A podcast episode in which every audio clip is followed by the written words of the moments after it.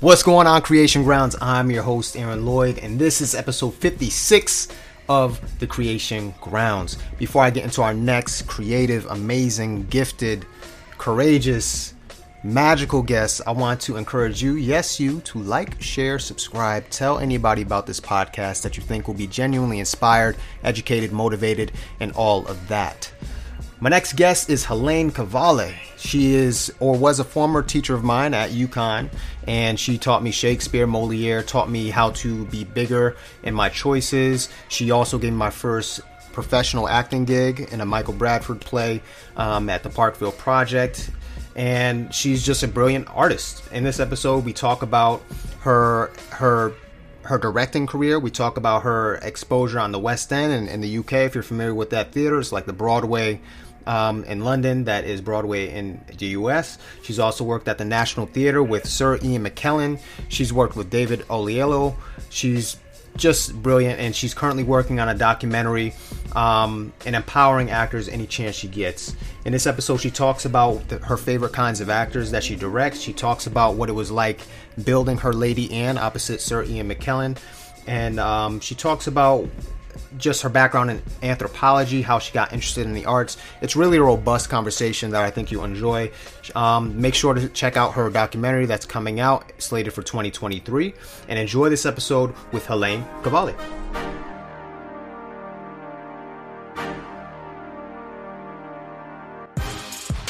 Welcome to another episode of the Creation Grounds. I have a former UConn professor of mine who taught me Shakespeare, Moliere.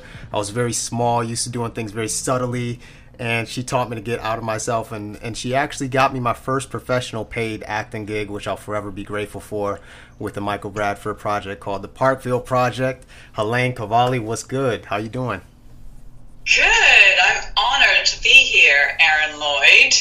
I'm happy to have you. You have always inspired me. That's incredible. Thank you for that. Thank you. you have, because you have your feet on the ground. You're such a hard worker. You're quiet and serious. At least you were. I don't know if you are now, but you know. I've, I've expanded a little bit. I'm still laid, laid back though. That's good. Awesome to be laid back. Such a hard worker, really committed to the craft, and a musician to boot. So, you know, what's not to love about that and be inspired by by that? Thank you. I'm inspired by you as well. Um, I love the accent. Anytime I hear, I feel like I'm gems and jewels are being dropped on me. And I think you're also multifaceted with directing, and and you're also your career as well. And you're a brilliant teacher. And I I love I'm going to tell you about the moment before. You taught me a lot about the moment before. We were doing a, a project, Too Much Memory, and I remember while you were directing that project, you had us do exercises where we understood the relationships between each other. Then you had me do an extensive moment before, and I've used that to this day. So your directing style is incredible. I love that. Um, Thank you. Yeah. So where where does it begin for you? Where does this interest of the arts come for you, Helene? Where did that start? Well, be really shocking if I said to you it was 1971 when I saw the Jackson Five on TV? No, no. Jackson Five is incredible. They they inspired you, Michael Jackson and Five. Yeah, I wanted to be them, which kind of was weird because I was a little white girl in Northern California. Yeah. But I thought I'm going to be a dancer I'm going to be a performer. I'm going to be in the entertainment business because they had a cartoon and they had a whole sort of industry around them, you know. Yeah. And um, but I didn't become a dancer, which is probably a blessing for the world. I doubt it. I doubt it. That's dope. So, which which uh, which program or what song inspired you the most from the Jackson Five? Um, I think it's got to be you know, I mean that that whole era was so amazing, and every there were just so many number ones. But I want you back, ABC, Ben, you know, all those all those songs that just bring tears to my eyes still because, well, what a life he led, and yeah. what an inspiration he was to us all. And the Jackson Five. So there's a difference between where you desire it, you're kind of dreaming it. What? Tell me about the moment leading up to like this is what I'm going to do, and you actually started taking action towards it. Do you remember that day? Um, I remember being in LA. Um, I was actually at the Claremont Colleges for a year. I got a, a scholarship to go there for a year, and that's when I took my first acting class. Um, and my friend wanted to audition for Getting Out by Marsha Norman, and she was really scared. She didn't want to go, and I was like, "You gotta go, you gotta go." All right, I'll go with you. I said, "I'll go with you." And she said, "You've got to audition." I said, "No, I'm not going to audition. I'll just sit in the auditorium, and but I'll go with you." So we went, and then you know the the director said, "So who's auditioning?" And she put her hand up, and I found myself putting my hand up. and anyway, that was my first role playing the doctor in Marsha Norman's Getting Out. It was a big stage. That was it. And uh, but then I ended up leaving the Claremont colleges and going to the London School of Economics, where I already had a kind of I've been accepted there, and I kind of wanted to get back to Europe. So I left the Claremont colleges and I went there, um, and I started getting involved in the Drama Society. So that's that sort of period is probably the most influential. Uh, tell me about that that period. So you go from Claremont, San Fran, you go to London. You're you're Norwegian, right? So you have Norwegian roots. You go back to Europe, and you have a you start building a career in London. What what was that transition like for you, and why did you decide to go back to Europe? Well, we had moved to Europe as a family because um, my dad was a Norwegian Seamen's minister. He worked in the church and he was a Norwegian Seamen's pastor. And so we went from San Francisco to London to the church there when I was 11. And um, so I didn't really have a choice. But, you know, I, one of the reasons that I agreed to go as an 11 year old, like I had any choice, was that my mom promised me that I'd get tap dancing lessons. Because, you know, I told you I wanted to be a dancer, right? Mm-hmm. And I specifically wanted to be a tap dancer. And uh, so I said, all right, I'll go to London, then I'll get tap dancing lessons. But then I never got the tap dancing lessons. But anyway, um, you know, I digress. the bait and switch. so there I was in London. Um, but that wasn't a bad thing. You know, being being in London as a child, I was taken to every single show that we could afford to go to, and because we didn't have much money, we always sat in the gods, you know, right at the back, and we, we saw everybody on stage, and they were like little flies buzzing around. We couldn't really see them, but you know, it was such an amazing experience because there was so much of it, and it was so good that um, that really inspired me. And and also, I was in the church plays as a child. You know, whether it was San Francisco or, or London. Um, so so I'd had that, but but by the time I was at university and at the London School of Economics and doing the Drama Society, then there was some more serious acting to be had, and we had a budget, and we were able to go to the Edinburgh Festival a couple of years in a row. And then after I finished my anthropology degree, um, I decided to go to drama school. And my best friend from the London School of Economics, who turned out to be quite a successful filmmaker, she also went to the same drama school as me. And uh, except she was a director and I was an actor. So we both did our postgraduate training there. And then, you know, the rest, then, then I became a professional. So that's incredible. So, okay, you leave, you leave California, you go to London for economics and then you you act and then you get an anthropology degree and then you you go back to acting again so you're, you're very you're very educated very very Actually surprisingly educated yeah. but you see when i was acting at university it was just like a student run club oh got it, it. wasn't like you didn't do classes or anything because all in Britain all you did was your degree, which was an anthropology degree, admittedly at the London School of Economics, but it was still a good degree. Yeah. it was quite well known. and um, yeah, so we so I uh, joined the Drama Society because because we were given a budget, you know, we were able to actually put on shows in the Shaw Theatre so George Bernard Shaw founded, was one of the founders of the London School of Economics. Wow. With the Fabian Society. They wanted they wanted a progressive university in London, and that's what it is. So um, we were you know, performing our, our little plays in the theater built by George Bernard Shaw. That's some history. so that's pretty awesome. And so you go from staying in the guardrails, watching these shows, uh, West End, wherever you sing in London. What what was the London scene like? I've I've never experienced the London scene, the art scene. How long did it take you to see success from a child being mag- being being being mesmerized by Jackson Five, seeing the the London shows to performing on the West End, like the Broadway of London, and what was that transition like for you? You know, what's great about British the British theatre industry is that it is such an important part of the fabric of society and um, London at the times, at the time, you have to remember this was like 1986 that I graduated from the London School of Economics, and then I went to drama school. So I was out in the world performing as an actor from 87, and it was really gritty.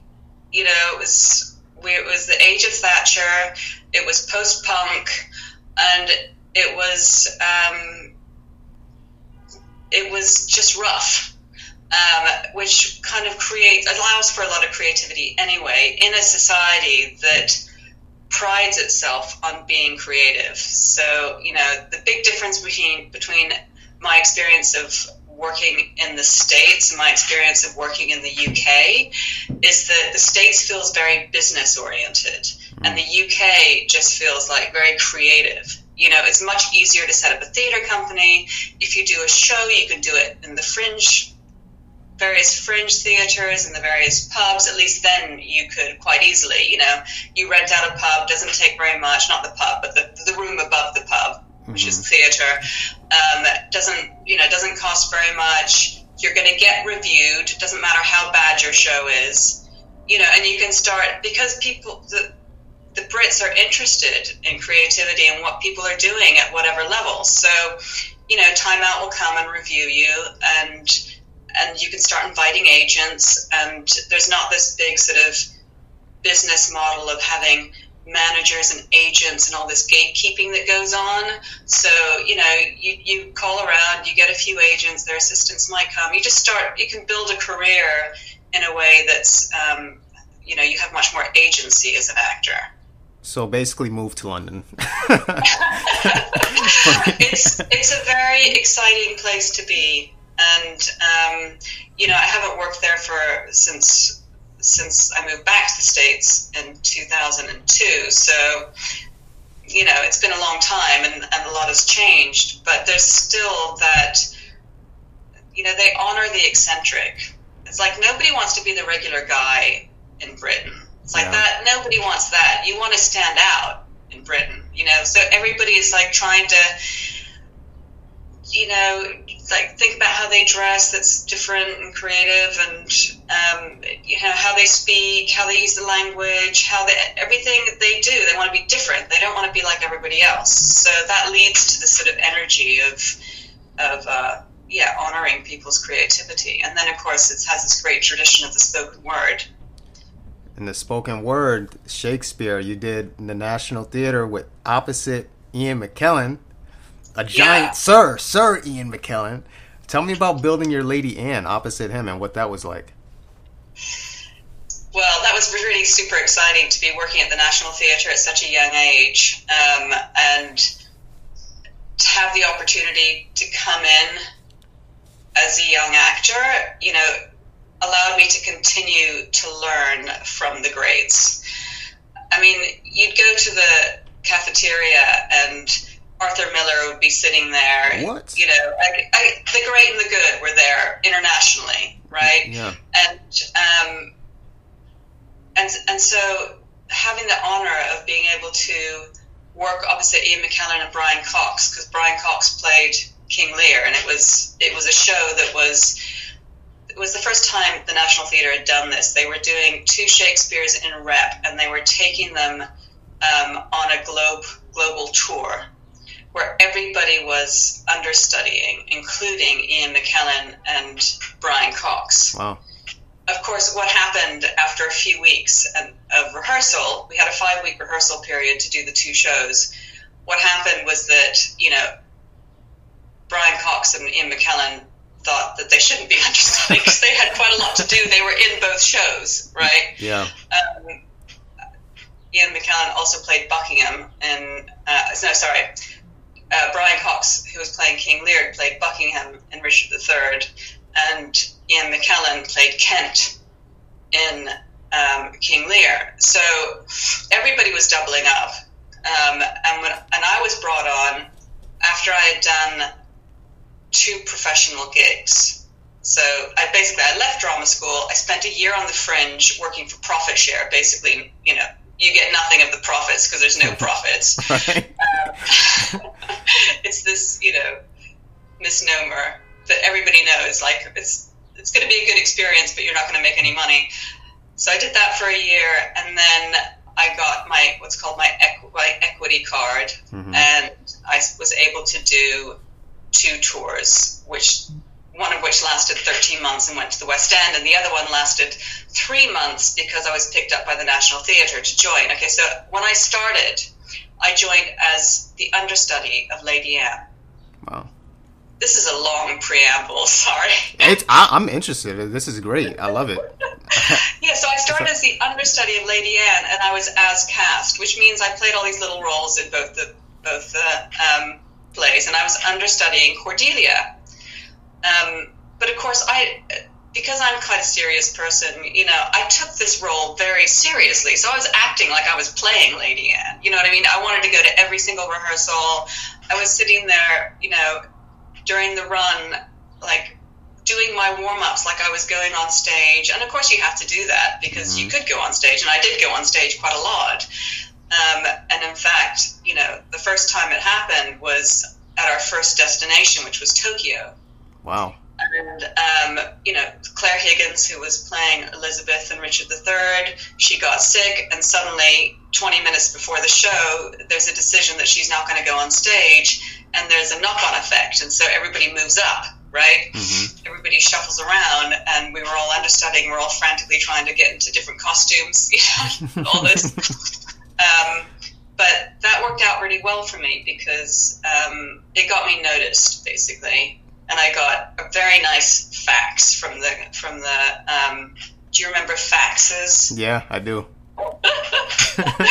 I was in Tokyo and I got a fax from the casting department at the National Theatre saying it is highly unusual that we receive such positive reports of a performance. We'd like to congratulate. You know, it was like getting a fax from the Queen.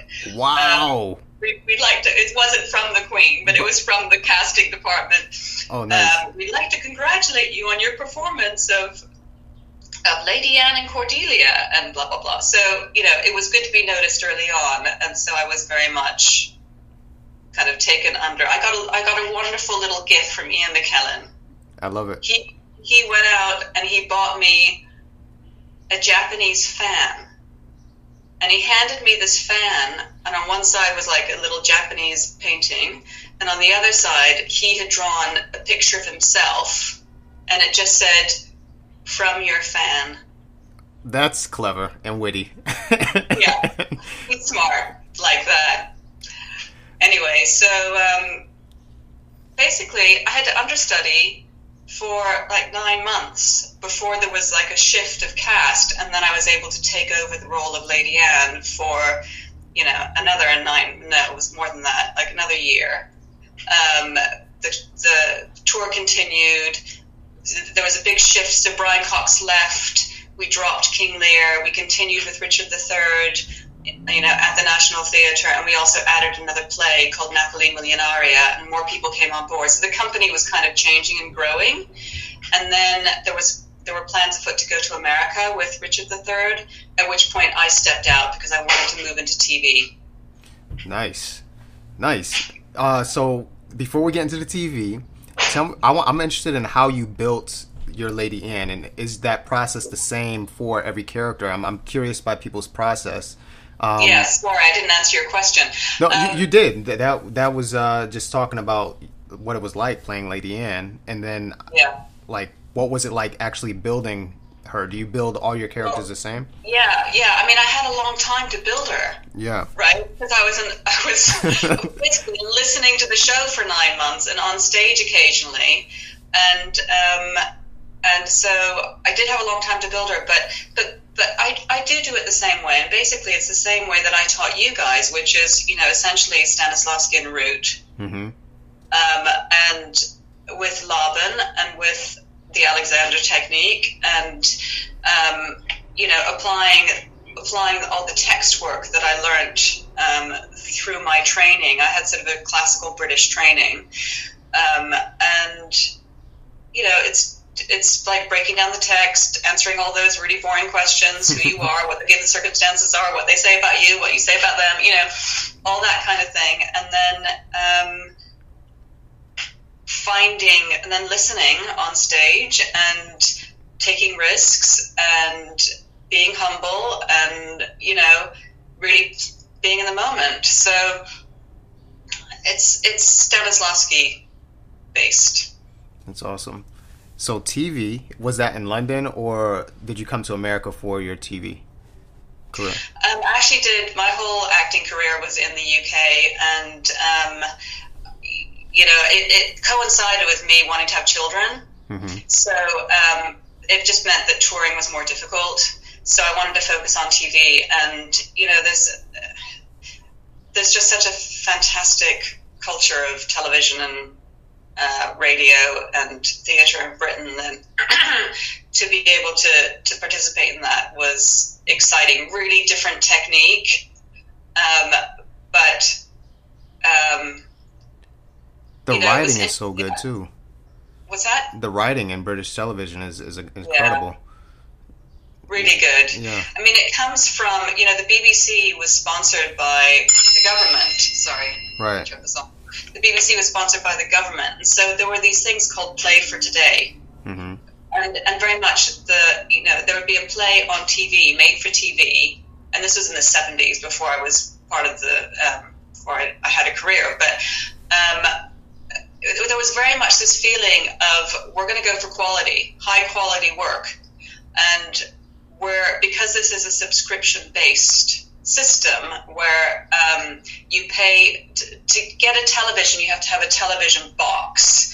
And there's not a lot of choice. You had bbc one and bbc two and itv which was the independent channel. And the bbc um, was was basically uh, you know you didn't pay very much. It was like 25 bucks right? But but they controlled what you could see and um, there wasn't a lot of independent production companies. Just this ITV, they had the independent production companies. The BBC was was producing all of its own work, so it was very much the public are going to get their meat and their two veg and their dessert, and we're going to tell them what good theater, what good TV is. You know what I mean? And so it was very top down, but actually the quality was extraordinarily high. And so you know, with with Thatcherism and with the sort of rise of capitalism, there was more a sense of no, we've got to open this up to the open market and see what comes out. Mhm. But that was kind of the root of it, that there was this like, so everybody was getting access to very high quality writing and that kind of thing, um, as determined by the people who ran the BBC. Um, but there's still that kind of, still built on, on, yeah, not only creativity, but high quality, you know. And, Yeah. and high quality can also mean um, risk taking, surprising. You know, if you if you they're, they're just they're a country of nutters, basically crazy people. That's awesome. I have to turn all my devices off. I'm sorry, they're pinging. It's all Um, good. I'm so amazed that I have electricity. Quite honestly, but, I'm- um, I'm impressed you able you were able to make it happen, like with the Wi-Fi and all that. Oh so quickly. yeah, that everything was off, and um, and now it's now it's working. So Um, what what prompted? So you, you have your television career in London. What prompted the shift to teaching and directing? What prompted that interest? Yeah, so um, I had always done a lot of teaching that was affiliated to the shows that I was in. So, um, I mean, the first thing I did when I left drama school was I started teaching workshops to kids, and that's that's that's what a lot of young actors do, and it's a really great way to learn. Um, and then when I joined a company like the National Theatre, they have an education department, right? And so there's like opportunities within that to to engage in in real world um, and supported workshops that are specifically designed around the productions. And so I did that. And then when I wasn't, uh, when I got pregnant, for instance, and, and, I couldn't work anymore because I had this big belly, I, you know, some friends of mine and I got together and we, we created this um, organization and went around to usually private schools because they would pay us to come and give workshops on Moliere or whatever. Mm-hmm. And, and so when it came to you know, working at UConn, I had had that experience for a number of years, and but it was very different different to do it in a, an academic environment in the U.S. So, you know, unfortunately, you guys were my guinea pigs.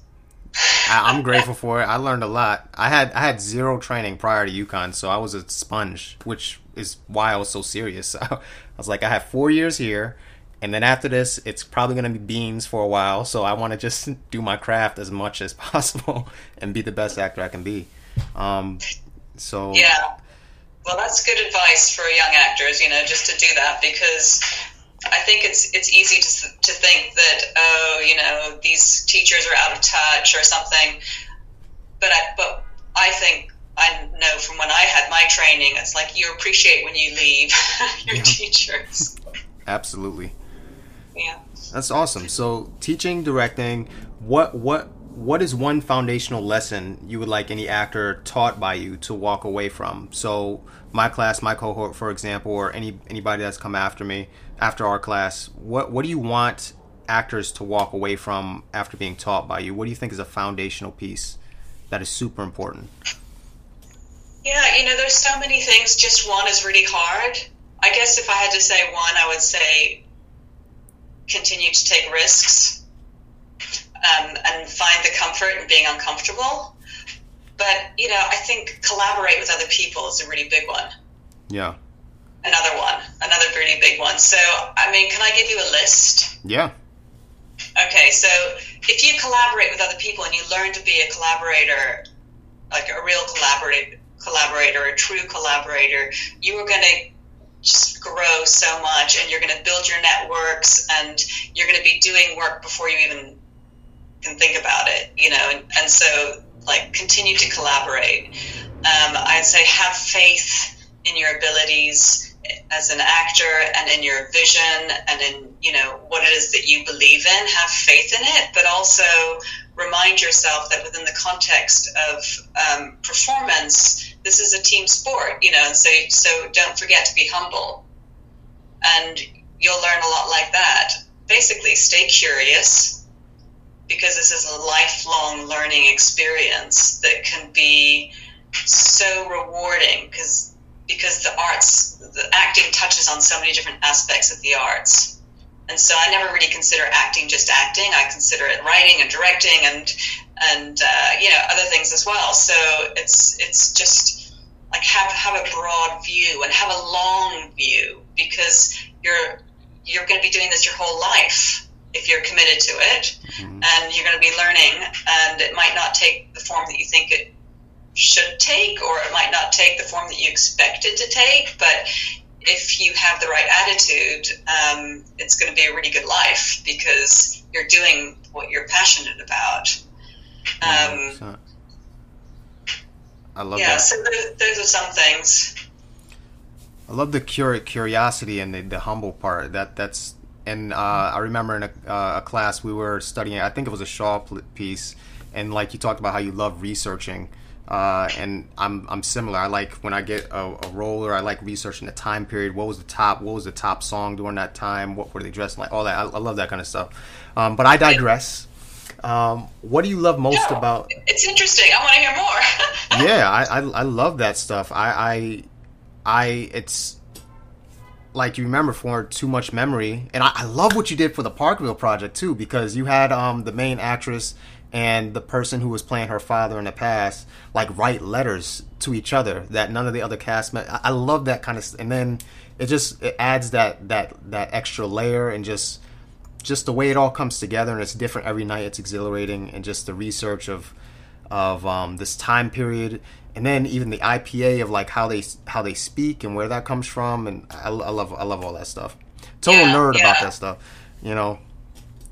It's really important to root performance in in what is sensual.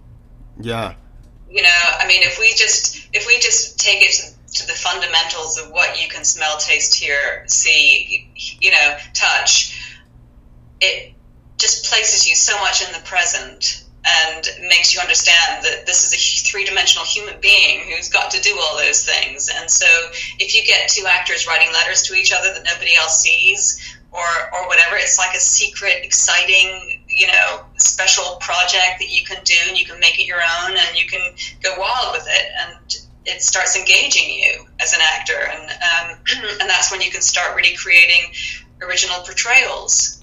yeah, It's got to be fun. You've got to have the play in there. absolutely.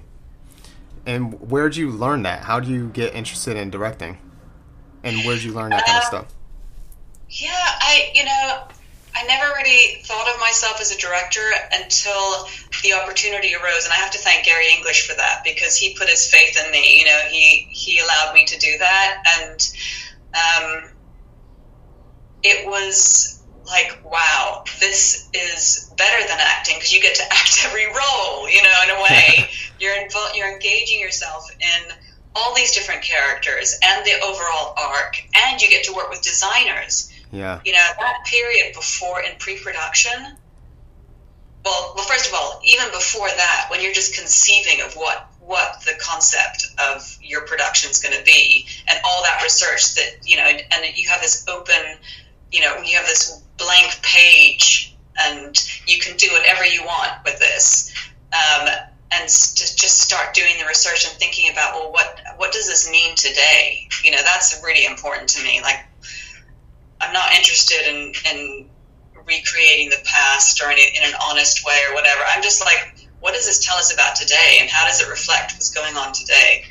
And um, you know, re, like rethinking classics in that way is always very exciting because you've already got like the fundamental of a fantastic piece that you can then rethink.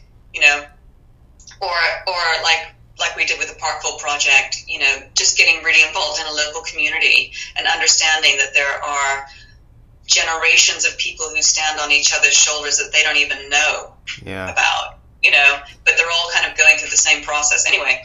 Um, so the, there's a research, and then working with designers is awesome. Costume designers, the way they think, it's so different. You know, it's really exciting to kind of bring them on and really engage them, and and scenic and lighting, and getting everybody working together, and composition and stage management, and then and you've done so much work by the time the actors come along. And and you have such a good foundation that by the time the actors come along and then you're really starting to understand the text and how it all fits into your concept it's just the most exhilarating thing yeah, but the terrifying thing of course is that it's live right, right. and then things like a pandemic happen I know that's that's the worst. It's coming back though. September. what did you say It's coming back in September. Theater. I don't know if it's the same in Connecticut, but Broadway's coming back pretty soon. yeah that's, that's really really exciting you know i mean we've we've we've we've got to continue to gather on some level because to me it's it's as much as multidisciplinary theater multimedia theater is really really amazing to me theater is that combination of the actor the text and the audience coming together in a space you know? That's where the magic happens. That's when you can't recreate it. Why i don't like filming live theater because it's not film, watching films of live theater it just isn't theater Yeah, it's true. you have to be there What are your favorite uh, favorite actors to direct? What are some of the qualities that you're the actors that you really like directing? What do they have? you know they have a lot of these qualities that i've spoken about before the the desire to bring ideas into the room the desire to take risks um, the, the the curiosity the humility the desire to collaborate i mean it's all kind of the same stuff it's like um, people who say yes people who are respectful of their fellow actors in the process, um, I'll work with those actors again. Yeah. You know, the ones that come along and are are not in that open space and not in that place where they're gonna like run with an idea or come in with any ideas. They they're they're not really going to generate much energy in the room. Um, so, I mean, it obviously depends on the on what we're what you're working on. Mm-hmm. You know, if you if you if you've got somebody who's doing a star turn and they're the thing, the main focus of the show, then you know you you know for whatever reason that's that's that's something that is really anchoring the piece. Then you know whatever they're bringing must be pretty remarkable. Mm-hmm. Um, but but yeah, ideally, you, uh, gathering people who are on the same page, who really want to be there and really want to learn and want to create and have fun is um, the most important thing because it's too hard Yeah. otherwise. It's I mean it's very hard what we do. It is. It's meant to be enjoyed. You know. Um, Yeah, and and ultimately it works best when when it's simple and and the principles are simple and and that simplicity comes from you know the desire to risk and play and be respectful and if there's respect then then there can be elasticity in the room in terms of what's permissible and how far we go because we know that there's going to be everybody's going to have a chance and you know i don't think the room is democratic though you know i mean i do think that there is a hierarchy in theater which um, some people might think is might really disagree with me on but i think ultimately somebody's got to take responsibility for the vision mhm. and um, and you know it's not to say that you can't devise and you can't do those things because there's it, it's possible to have that um, you know a democratic environment but at a certain point somebody's got to take responsibility to make sure that the thing functions and and that you know your goals are met or whatever i think Yeah. it takes longer i guess And tell me about Bated Breath. I imagine that you know that started from the UK, where you're kind of devising these things and creating things in French. What led to the Bated Breath, your theater company? Well, I actually did the Lincoln Center Theater Directors Lab, which I recommend to anybody who is interested in directing. It's free, and it's three week intensive course at the Lincoln Center with the most incredible um, mentors and teachers, and a group of sixty directors. Um, so when I did that, you know, I was one of the oldest people there, and I brought Michael Bradford along because he was a playwright, who was a playwright, because the theme was, um, you know, the director and the playwright, and so everybody had to have, you know, was was invited to bring a playwright, and so he came, um, and that, you know, meeting a lot of young directors. I say young, like literally young, because I was old. um, was was interesting because a lot of them had their own production companies. You know, hmm they had their own companies, and um, and I was just at a point in my life when I was kind of still exploring directing just within UConn, and I thought, okay, yeah, I, just, I need to just make a new company, and that's when I approached five other people, and there were six of us in that company, including Michael Bradford and Greg Webster and Paul Spirito, and you know, and and we made this company. Nice. And what what do you believe today that you did not believe ten years ago, and why? What what shifted that change in belief? Um, you know, I think the biggest thing for me was seeing how the Me Too movement could change the um, the culture within uh, the entertainment industry. hmm Because you know how I talked about gatekeepers, and it's it's it's still a very closed world. It's still very hard to get into it, but the fact that all these women started speaking out about something that was really kind of a big part of the the, kind of I don't know the secret culture. It wasn't that secret, but the culture of of the industry, um, which was just basically a way of having white men have a lot of power. Mm-hmm. um, I think had a ripple effect, not just on women, but on everybody.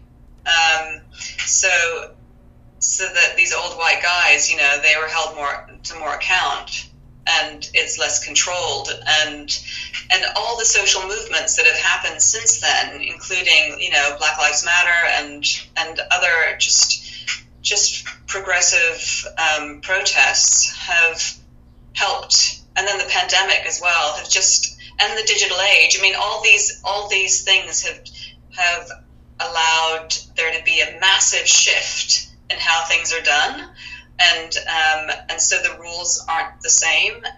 So I, I guess I'm really happy for you guys, and I'm proud of the younger generation for sort of taking this on. I encourage them to be to keep empowering themselves because you guys have achieved a lot and you have a lot to say, and what you say is really important. So um, I guess that's you know all, all that's kind of was without outside of me without that these are we're talking about massive social movements but um, i'm glad they happened so so that's the change that i think has been very exciting to see and i hope that pandemic hasn't destroyed, you know, I mean, it's already destroyed a lot of small companies and all that kind of thing, but I do believe in the our human need to communicate and share stories and gather around the campfire or whatever the campfire means to us um, and make art. Like, people are going to make art mm-hmm. in spite of anything because we have a need to do it. 100%. I agree. It's been going on since the beginning of since cavemen writing on yeah. writing on walls, so I agree with that. Um, and recently you told me that you're you're you're doing documentaries. So I'm curious about that and what you're currently working on. Does your background in anthropology kind of fuel that and where does the interest for documentaries come from?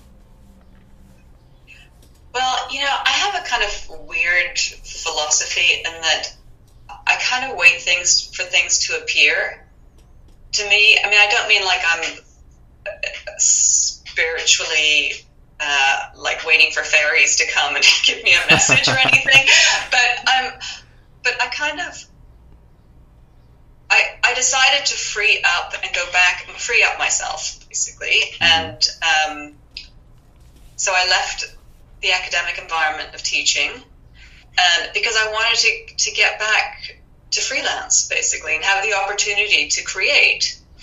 And um, because working within an academic institution is awesome, and there are lots of opportunities to create, but it can be limiting. Mm. So, um, so I sat there thinking, okay, I'm just going to wait, and something will will appear that's right. And I started exploring lots of different things, right? Things that interested me, and I just like waited to see what happened. I actually did a dance class. Nice, finally. Since eleven, you finally took it. class with this awesome woman who was teaching raw movement. Um, anyway, so you didn't really have to be a dancer because it was all raw movement. But um, so I did that, and and and then something happened that actually arose from the last show that I did at UConn called If We Were Birds. Mm-hmm. Um, and it was through my collaboration with the digital media um, department, a woman called Hee-Ju Kim, who said, The story that you told at the first um, rehearsal was so powerful, I want to make an animated film about it. Wow. Can you tell me more? And I said, Well, I don't know anymore. And the story I told her was that I was dedicating that production of If We Were Birds to these four little cousins of mine who were shot by their mother in 1945 when she was just towards the end of, the, of World War II. This was in Berlin. Mm-hmm. As the Russians were coming through, because there was this systematic terror of rape going on. And she was so terrified that she shot her four daughters, her mom, and herself. Damn. Now, I was told that story when I was 11 years old, and then nobody talked about it again. But in 2019, when I was directing If We Were Birds, and it was based on a Greek tragedy hmm from Ovid's Philomela myth, it had it had a number of similar. There were a number of like overlaps. That story, which follows a woman who weaves a tapestry because um, she's been raped. There was a connection between my story that I'd heard at age 11, an object that existed in my parents' house, which was a loom, that was made by the husband of the woman who shot the kids. Basically, they all kind of came together, Mhm. and and Hee Joo Kim, and so I decided that I wanted to make a documentary investigating what happened on April 25th, 1945, when Honey Alweld shot her four daughters, her mom, mom and herself, through the eyes of her artist husband, who made this really beautiful little loom with his four daughters. And he wrote their names on it in 1944. And this loom was in my family, and I'd never really looked at it and never noticed there were four names, and never. And so I have this kind of magical, artistic piece, this little crafted loom, and I'm now investigating his art and talking to his fifth and sixth daughters who live in Los Angeles and his 100 year old second wife who who lived in the same apartment where these girls shot themselves. And so I'm just like getting the context. I'm telling the story, the sort of feminist story of World War II at this particular point in time in this particular neighborhood of Berlin. Um, just just exploring a woman's the, the woman's experience of war, which isn't really told very often, you know. So and why there were so many rapes and all that kind of thing. But it's, it's, yeah, that's that's what it is. It's called the loom. The loom. And- What what is a loom? Because I've never heard heard that. Okay, well, a loom is what you weave a tapestry on. Okay. and it's it's this traditional like it's a structure of uh, that stands up, and it actually is a functioning loom that he made with his four daughters in 1944. And there's a little tapestry on there. So in the Philomela myth, you know, Philomela weaves this tapestry to tell the story of what happened with the rapes and it leads to this massive revenge tragedy where everybody gets killed. You know, they end up killing a baby, feeding it to the husband. He goes mad. The gods turn them into birds. You know, it's this fantastic story of uh, it's a revenge tragedy. And um, in this instance, I saw this loom that had been in our possession with this little tapestry made by these four little girls in 1944, and I wondered if he if they had actually been killed in 1944 because I didn't know when they died, hmm and um, and I wondered if he was if he knew anything about the Philomela myth and if he had actually decided to make this tapestry in honor of his four dead daughters, and so that's sort of part of the in- inquiry. It's like what happened. And do you do you have any idea when this is going to be released, or or a website that people It's can? going to be released 2023. hmm I have a team of people. I have a co-director who's called Adam Briscoe, who's a documentary filmmaker. I have this fabulous cinematographer called Tanya Bindra, um, and I have a German researcher. I have this big team of people. I have an animator, and we are currently making a teaser and grant writing. And if you want to give me a million dollars, Aaron, I won't say no okay. Because it's going to cost a lot of money.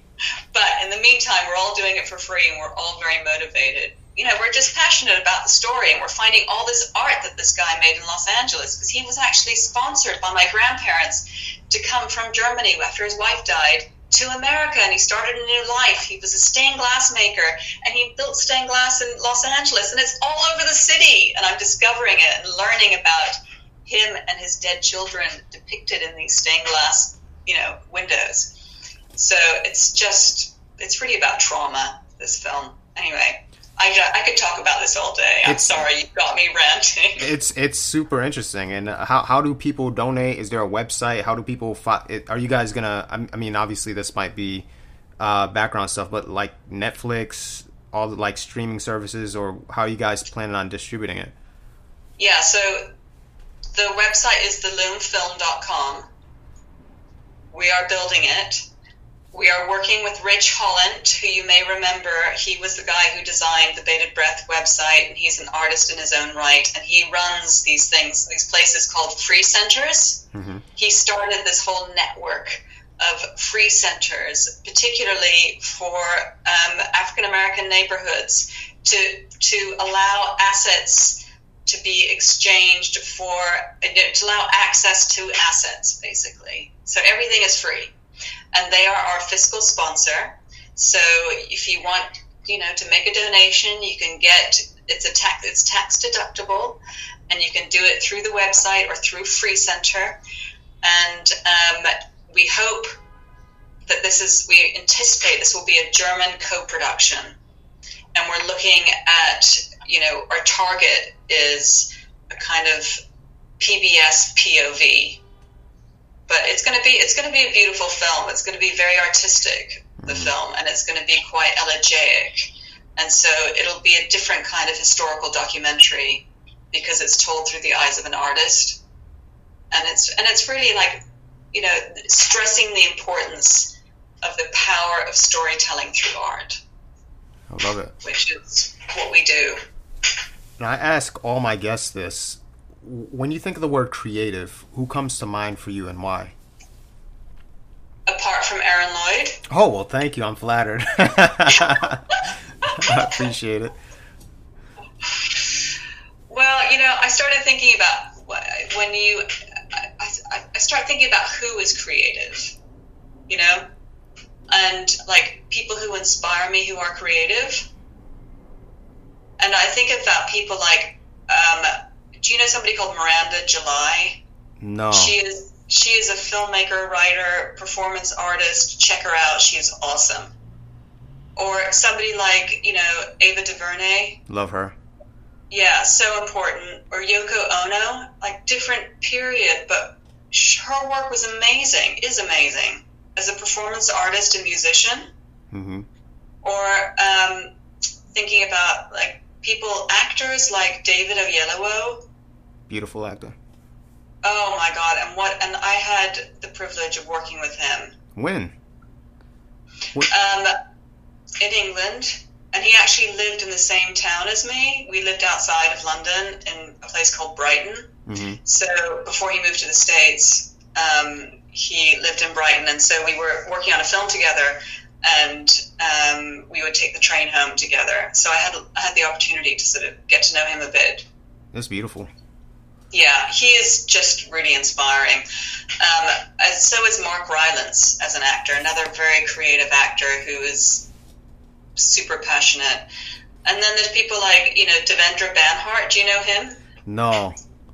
Musician, folk singer, artist. You know, people who kind of do more than one thing, like Donald Glover. Love him. Inspiration.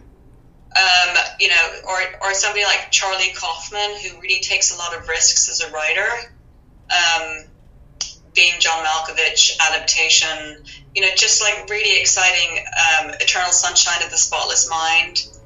And the director of that film, Eternal Sunshine of the Spotless Mind, Michel Gondry, mm-hmm. who's French, um, really worth looking at because he brings a very theatrical perspective to film. So, you know, when I think of creative, I think of those people who um,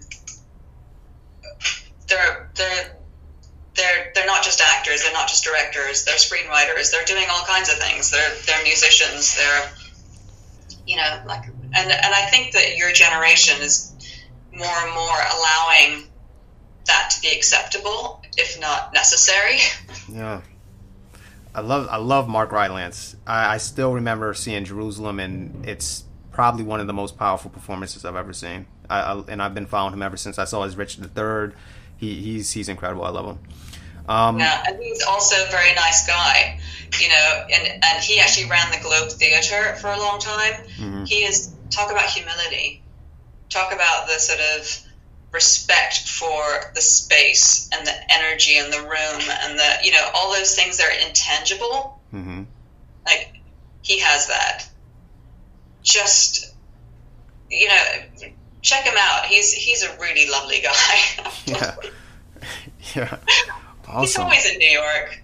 Yeah, he's he's he's kind of transitioned to film, but he he I definitely follow him since in Jerusalem. Um, but yeah. I could. This has been an awesome conversation, and I love uh, chopping up about arts and and all this kind of stuff. And I learned things about you I didn't know before.